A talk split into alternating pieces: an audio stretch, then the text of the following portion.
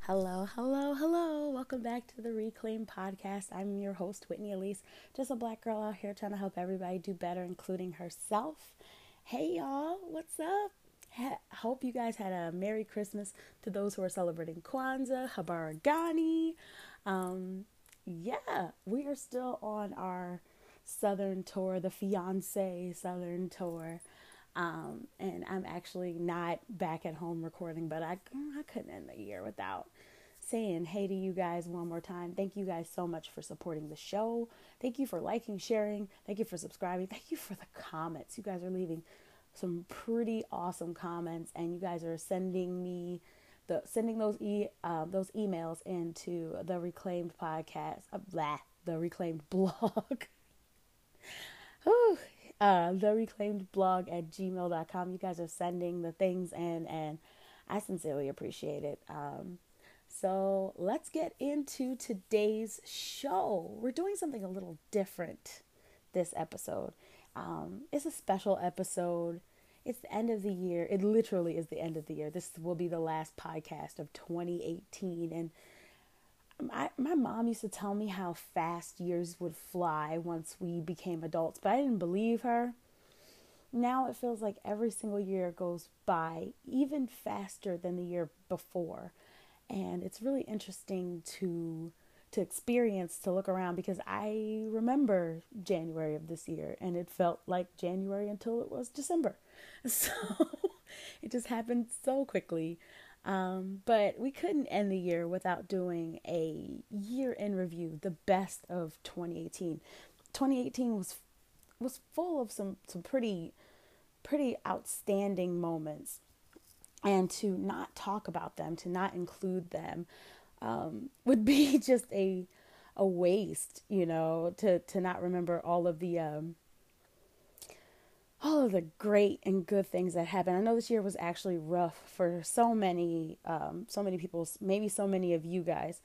And a lot of us experienced some life this year, but we couldn't just omit all of the good that also happened this year. On the blog right now, on the Reclaimed Blog, there is a list of your guys' favorite posts of 2018. And so if you guys want to go ahead and check that out, I can put that in the show notes, the link directly to that in the show notes. But for now, we're going to be talking about culture, the cool stuff that happened in culture. And I want to start off with a pretty powerful moment. And I'm going to just go ahead and play the clip for you now. So I want all the girls watching here now to know that a new day is on the horizon. And when that new day finally dawns, it will be because of a lot of magnificent women, many of whom are right here in this room tonight, and some pretty phenomenal men fighting hard to make sure that they become the leaders who take us to the time when nobody ever has to say me too again. Thank you. What you just listened to was a clip from the Golden Globes this past year, from January of this year. And what you just listened to was our favorite auntie out there, right after Michelle Obama, Oprah. Oprah was receiving an award in honor of the Cecil DeMille Award for Lifetime Achievement. And if anyone has achieved some things in life, it is Miss Oprah. And her speech was just, whew. If you have not heard that speech, I encourage you guys to go back, look at the speech, read the transcripts, something, Jesus, because that speech, if you're going to kick off a year, that's the way you do it. I love that she addressed so many different things. She, especially the whole Me Too movement. We have talked about the Me Too movement on the blog and how, you know, it's lost its way and how it's found its way back and how it was never meant to be a crucible for good men. It is meant to highlight and illuminate the disparities between men and women in various fields. And it's, I mean, it's kind of like we heard a bunch of good men say, like, I'm not worried about the Me Too movement. I have nothing, there's nothing out there for me to be worried about. And I love that she highlighted that. She highlighted Recy Taylor. She highlighted so many interesting and heartbreaking and powerful moments in culture. And I don't know, I thought that was so exciting. I thought that was so cool. So yeah, that's how January started. That's how the year started. Oprah Winfrey tearing down the house at the Golden Globes. Next, you know, a little movie came out. I don't know if you guys have heard of this movie. It's a little movie, not very well known. It's called Black Panther. This movie broke records and barriers and showed culture and blackness in a whole different, new, interesting, delightful way. Black Panther, oh my gosh, from the casting, the directorship, images, it just watching it, it's just a beautiful movie visually. And then you have the soundtrack. Oh my gosh, like, talk about a soundtrack, talk about music, you know, talk about a cultural moment. And then you have, oh my God, the costumes, all of the things that were coming out. People were going to see this movie 2 and 3 and 4. And I know a person who's seen it 9 times in the theater, 9 times. I myself saw it twice for my birthday weekend and with my church. And it was awesome. It was such a cool thing to experience. It was a moment. It was really a moment of, like, sincere and beautiful pride for people of color, particularly Black people. Showing up to the theaters wearing y'all's dashikis and your kente and your head wraps or your black jackets and, you know, your black turtlenecks and your unks and your hair picks, man. It was just a beautiful expression of blackness. And I don't think that culture has been the same since. Black Panther is one of those movies that is going to stand out and shows the power of letting people tell their own stories. You know, it's one thing when you have a story written for you, you know, and I'm looking at, you know, The Help, you know, the Life of Henrietta Lacks, those types of things. It's one thing when you have a story told for you. It's another thing entirely when you tell your own story. And this shows the power of that. This also shows the power of the black dollar.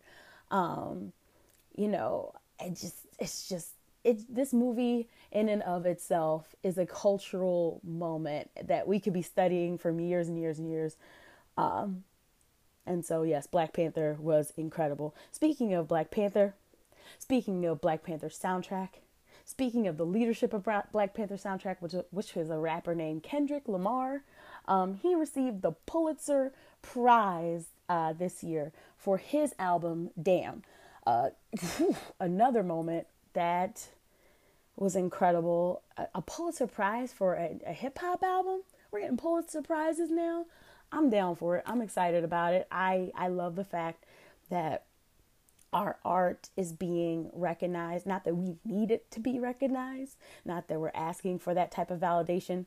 But whoa, when you get it, whether you're asking for it or not, fantastic. So congratulations to Kendrick Lamar. I hope you're enjoying that Pulitzer Prize. This next one, you can feel any type of way you want about it. I personally love it, and this is my show, and you tuned in to listen to me talk, so here we are. There was a music video that came out earlier this year, and it was full of so many powerful women.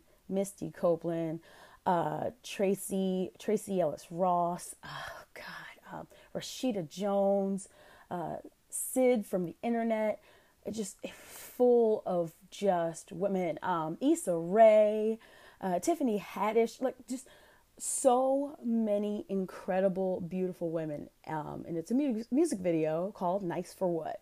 Drake's Nice for What music video was probably one of my favorite music videos of the year, second only to one that I'm going to talk about a little bit later. Just left and right and left and right. You just see these incredible, incredible women illuminating the screen. And I love that Drake himself was not the center of this project, but was rather, you know, almost like an accessory, like the words he was saying and the moments that he was actually in the video. You know, it's not the typical video girls just twerking on him. No, it's about, you know, being a powerful woman who's unapologetic about how she lives and, you know, how she rolls and things like that. And so that video was directed by a young woman named Karina Evans, and she's just clear-headed, and I started following her from that moment. But I've seen some of her art and her clips, and oh man, it's just such a beautiful moment and such a beautiful video. So after that, we had another moment in history. Another moment was made. This royal wedding between Prince Harry and Meghan Markle. Y'all went off for this wedding. Like, I had never seen y'all go off before. Like, to be fair, like, memes were being made in mere moments. There was a lot of M's there, but yes, memes were being made in mere moments off of this wedding. This had to have probably been the blackest, the absolute blackest wedding that these royals had ever seen. From the pastor who did the ceremony to the choir. Oh my gosh, this choir. First of all, that's how you choir. That is exactly how you choir. Secondly, the outfits, all that natural hair. Just beautiful. Just a beautiful choir. And then you had Meghan, and I know a lot of y'all were ranting and raving about this. You were not very happy about this. But me personally, being the minimalist that I am, I felt seen and validated. And like, my fashion opinions matter, because I watched her walk into a church becoming a royal through this wedding ceremony. And she chose the most elegant, stately, timeless, beautiful dress. And just makeup that made her just look like herself. And I appreciated that so much. Weddings can be so gaudy and so over the top, and the bride doesn't look like herself because she's under 50 layers of foundation, and her eye makeup is 3 layers thick with glitter, and she's wearing these false eyelashes, and by the time these people are done with her face, she looks like what Earl calls a sheet cake, where it looks like we could cut the layers of makeup that is on your face, just like icing on a cake. It's too much. And I love how minimalistic and beautiful and simple it was, because it's not about her makeup and it's not about the dress. It is about the union between a man and his wife, despite all this royal stuff. Yeah, she's got money. Yeah, she's got all that stuff. That doesn't mean that she has to flaunt it through layers of makeup and an overly fancy dress and a massive diamond on her hand. She doesn't have to do all that. She's a duchess now. And that is how you get married, as far as I'm concerned. If you have an opinion, please feel free to email me. I read them. I do. I take into account what you have to say. But note that the opinions on the show are mine. And I thought that wedding was beautiful. And I thought that dress was beautiful. Okay, let's do one more before we go to break. Childish Gambino came out with a music video called This Is America. And it paused a lot of us in our tracks, you know, watching all this gun violence, this mayhem. Meanwhile, you have Donald Glover, Childish Gambino, striking poses that remind people of, you know, Jim Crow, like the actual drawings of Jim Crow. dancing around as if to distract you from all of the things that are happening in the background. And to be honest, a lot of people got it and a lot of people didn't. What I loved was that it facilitated us into a conversation about gun control, about gun reform, about gun violence and things like that. I loved that it took us there. I'm not a particular fan of the song, and I'm not a particular fan of the video, but that's because of the violent nature of the video. However, I love that we're talking about that stuff now, and I love that musicians are becoming more woke, whether you see it as a trend or something that people are just doing just because it looks cool now, or you see it as people opening up and being more transparent and concerned and verbal about their thoughts. However you see it, I'm glad it's here because it gets us talking about things that matter. So that's that on that. All right, let's take a quick break and we'll be right back. And we are back. So continuing on in the realm of music, since we talked about Childish Gambino, This Is America. We talked about, the Black Panther soundtrack. We talked about Nice for What. Let's talk about an album that came out and none of us were expecting it. A lot of y'all were asking for it, and here it is. Everything is Love by Beyonce and Jay-Z. Y'all. Alright, I'm a big fan. I like the album. I like the fact that these two are together, making music together. I mean, they're musicians. This is their art. This is their bread and butter. This is their medium of creativity, and I'm down for it. I liked everything from Ape Shit to Everything is Love, Love Happy, Friends, all of those songs. Like, I still listen to them. Like, you know how sometimes you listen to music and then new music comes along and you just like, all right, whatever, you forget about it. I still listen to these. And like I said, since we're on the Fiancé World Tour, I've been stuck in the car for a little bit. And so I've been, listening to these things to give myself hope that I will eventually get out of a vehicle in Jesus' name. But yes, that album was such a moment, such a really cool, powerful, interesting, introspective moment. My favorite song, of course, was the Ape Shit song, particularly because of the video. This video was taken in the Louvre.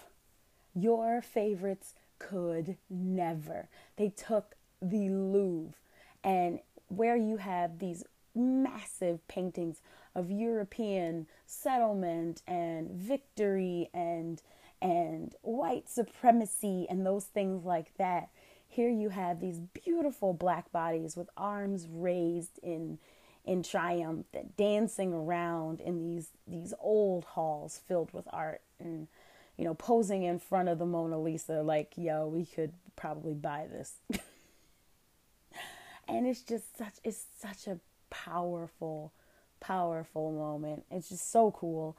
So I really appreciate that moment of creativity, because like you could, with a song like that, you could take it and film it anywhere. You could film it. That's something you could do anywhere. But the fact that they did it in the Louvre, and it was such a moment for people who love art and things like that. Whether you loved art or were learning about art, you're going to get this art lesson today from these black people. And I loved it. So that's that. Crazy Rich Asians. Holy smoke.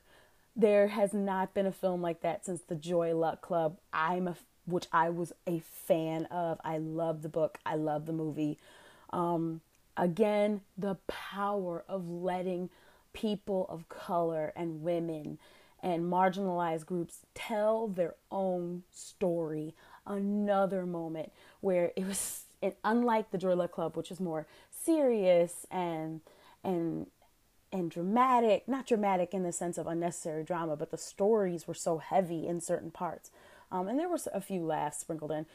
This movie, Crazy Rich Asians, it addressed so many issues that these people were having, the modern issues and the cultural issues and traditionalism versus contemporary culture and these massive weddings and being rich and poor and the difference between wealth and being rich and you know, coming from a good family. And oh, it was just such a moment. It was a beautiful and fun movie. Awkwafina, man, I mean, outside of the two main characters and the love story, Awkwafina was my favorite part. She's hilarious.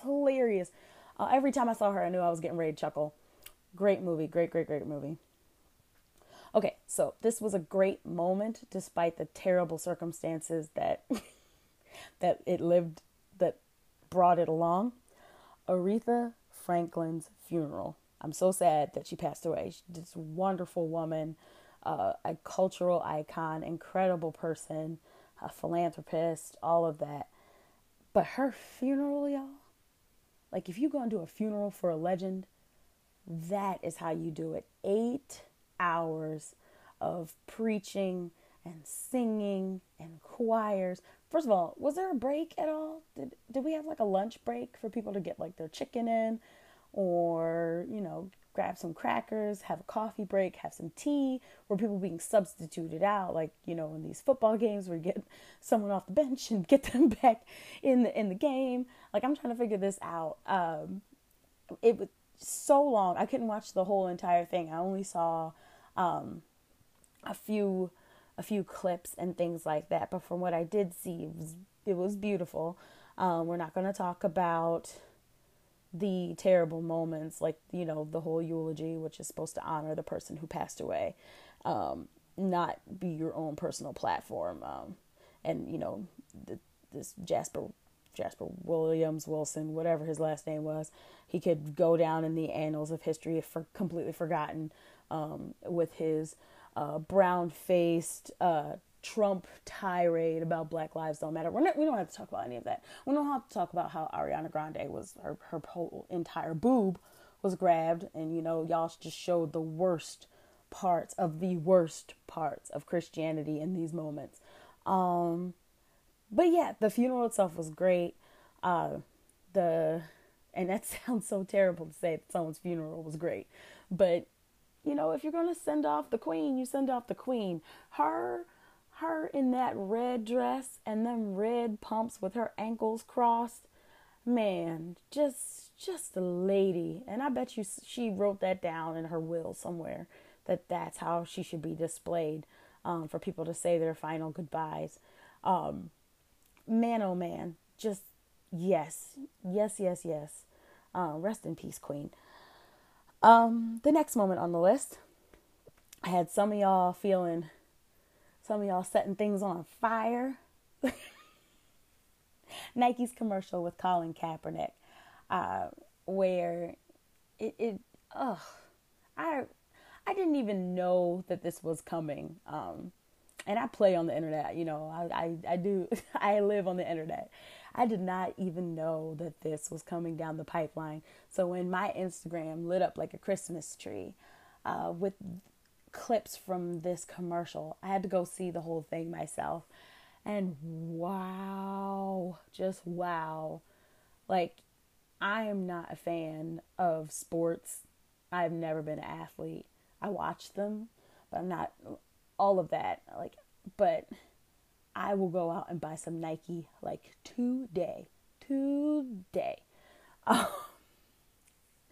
And, you know, you have Colin there with his afro, and he's voicing the entire commercial, and yeah, and calling Serena Williams the greatest athlete, like, ever to have ever existed. And, you know, that's fair. She's won her things, and a lot of them, and, you know, she deserves that praise, despite the fact that she's black and a woman. She's the GOAT, clearly, hands down. Thank you, sir, for acknowledging that. Also, yeah, just an amazing moment. And I don't know which part of this moment was better, the actual commercial, which was inspiring and shows these people persevering over difficult issues and things like that, peppered in with your favorite athletes and celebrities and whatnot, or was it the fallout? I personally cackled at the fact that people were burning their $25 Nike sneakers that they already had purchased like 4 years ago, from wherever, whatever, what have you. I thought that was pretty funny that they were destroying things that they already paid for or that they bought from somebody's swap meet. Because no one's out here burning Harachis or any of those other fancy, schmancy, highfalutin sneakers. No one's actually doing that. And it's funny because, like, none of these white supremacists who were very, very upset about this commercial, because God forbid you have Colin Kaepernick's giant fro telling you about persevering, and you're so disappointed in all of these things, because God forbid people say, you know, please don't shoot us, like, we want to actually live, and, you know, no, he's disrespecting the flag, and he's not American, and all these other things like that. It's just foolish, just ridiculousness. God forbid. God forbid. But, you know, I cackled because, you know, this is unfortunate, but it shows the level of thoughtfulness that these supremacists have, because not only were they burning things that they already paid for, but they were also, you know, one of them set fire to his own feet and suffered, you know, burns and scarring, and, you know, that actual... him suffering was not the thing that made me cackle. It was just the lack of intelligence. Like, if you're going to burn something, you might want to take it off of your own body. Just the thought. But yes, that was another one of my favorite moments of the year. Moving down, moving down, moving down. So the Queen has changed the name of an incredibly popular music festival. That's right. Coachella is no longer Coachella. It is now Beachella. Many of us woke ourselves up out of our sleep to witness this amazing moment of pure blackness, very, very blackness, in a very, very white space. Let's just be really, really honest. Coachella was not really created for people of color, and it was not created for people of color's music. We just happened to show up there. You know, when our non-melanated brothers and sisters turn up to our tunes. And come on, Beyonce being the first woman to ever headline Coachella, and she killed it. She absolutely killed it, and she killed it in such a way that if you were familiar with this particular part of culture, you would appreciate. Beyonce did an entire tribute to HBCU, historically black colleges and universities, culture, with stepping, with a giant band, baton twirlers, just a moment, just a massive moment, you know, having sweatshirts with, you know, the logo in Greek letters, coming out with, you know, a Nefertiti-inspired headpiece, and, you know, a glittery bodysuit and cape, you know, and a staff of all those things. Like, oh no, you're going to get every ounce of this blackness today, mostly white crowd. And I don't think that the crowd gave her things. I don't think that they went off the way they should have, because if she had done that in concert, for her crowd, for us, we would have lost every ounce of our minds. But like I said, it wasn't for them. They didn't get it. She took a risk doing an entire show that was very, very, very, very black in a very, very, very white space. And I think it paid off. She created, like I said, she created a cultural moment. She performed with her husband. She got Destiny's Child back together, which is something that we have all been missing. It was just so much fun to watch, so beautiful, and yeah, another incredible moment. Speaking of incredible moments, if you have not gotten your copy of Becoming, you are late on the train, because Becoming, in its first 2 weeks, I believe 2 weeks, sold over 1 million copies. Michelle Obama's memoir, biography, whatever, what have you, we would call it.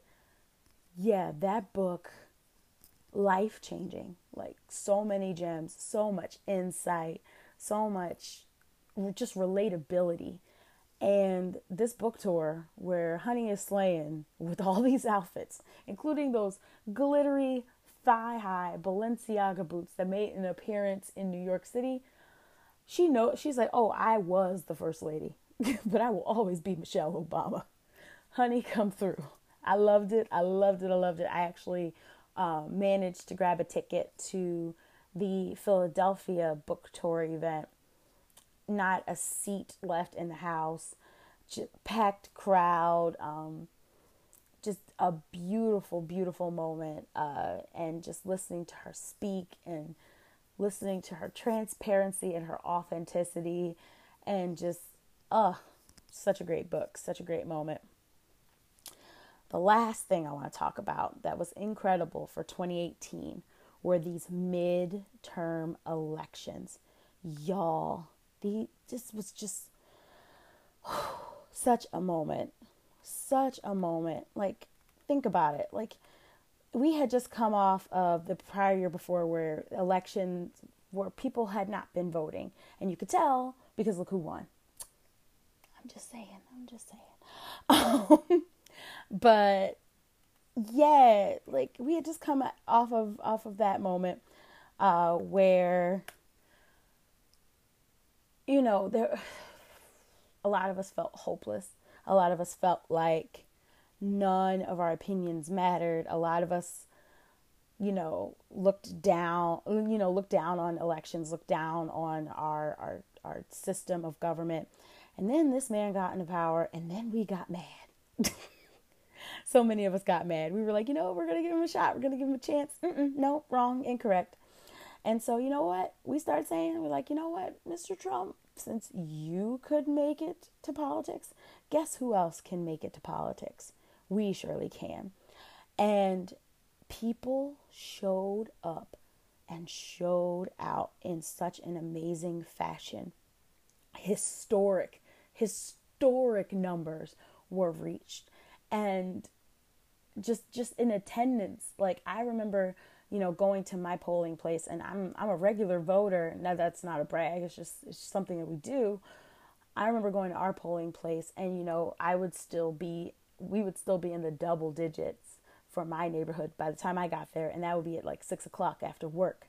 Well, at this past election, I decided to go in the morning right before I went downtown, and I was like in the triple digits, and I couldn't believe it. I was just listening to people, you know, talking about it and being so excited, and, you know, packing out our voting place, and it was just like the air was charged and people were so excited, and we made some major history, including like I'm only going to mention a few because there were so many people, you know, Alexandria Ocasio-Cortez, Ilhan Omar, Rashida Tlaib, Marsha Blackburn, Deb Holland, Sharice Davids, so many people.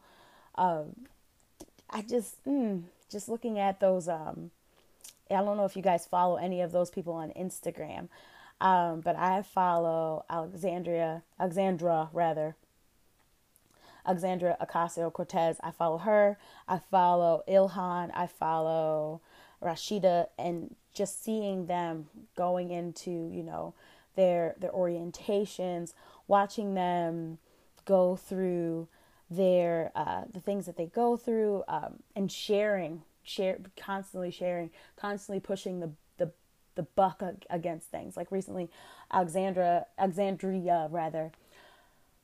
called Congress out and said, hey, you know, we're in a government shutdown, and, you know, we're still getting paid. Like our government is shut down. It doesn't feel fair that TSA and Homeland Security isn't getting paid, but us in Congress are still getting paid. It just doesn't feel right. She's like, it doesn't make sense that, you know, we get the best healthcare and we're paying pennies to the dollar. Meanwhile, waitresses and teachers have to decide, you know, between paying for health insurance and eating, or paying for health insurance and, you know, whatever other bills they have to pay. And she said that, she called that out. That's not right. You know, I'm watching these people who are just sick of the selfishness and the cycle that has engulfed our elections, that has engulfed our government. And these real people, these authentic people, these representative people are coming out and saying, no, this does not work for Black people. This does not work for Native people. This does not work for Spanish-speaking people. This does not work for the poor and disenfranchised. This does not work for the LGBTQIA+ communities. This doesn't work for us. You know, if a system only benefits one type of people, how is that beneficial to a country like us where we are literally a salad of people? You know, you got your lettuce, you got your tomato, you got your croutons, you got, you know, some chicken or whatever you have the cheese, like whatever other vegetable, avocado, all that stuff like that. You have all of that in a salad. And if the system really only works for the tomatoes, you got the rest of the salad looking around like, all right, this doesn't work for us. And that doesn't sound like a good salad. In that same vision, that's how government is supposed to work for all of us. You know, it's liberty and justice for all. And so I love the fact that there's real representation. People who have not sat in seats for decades, you know, at this point, just being a bench warmer and doing what's best for them and their constituents and not really caring for the communities that they're supposed to be representing. I think it's amazing. I think it's one of my favorite moments of 2018. And with that, that is the end of our year in review. Thank y'all. Thank you guys so much for listening to this podcast. I really started this as just pretty much the same way I started the blog. Let's just start and see where we can go. And you guys have been incredibly supportive, listening and sharing and liking and subscribing and commenting and sending me emails and giving me ideas and just being present here. And I really, really appreciate you. That's it for the show for 2018. 2019, I'll see you guys on the opposite side. Have a happy and safe new year. However you celebrate it, whether you're going out and turning up or turning down with the ones you love or celebrating by yourself or celebrating with a bunch of people. My hope is that you guys sincerely celebrate and really enjoy. And until then, peace.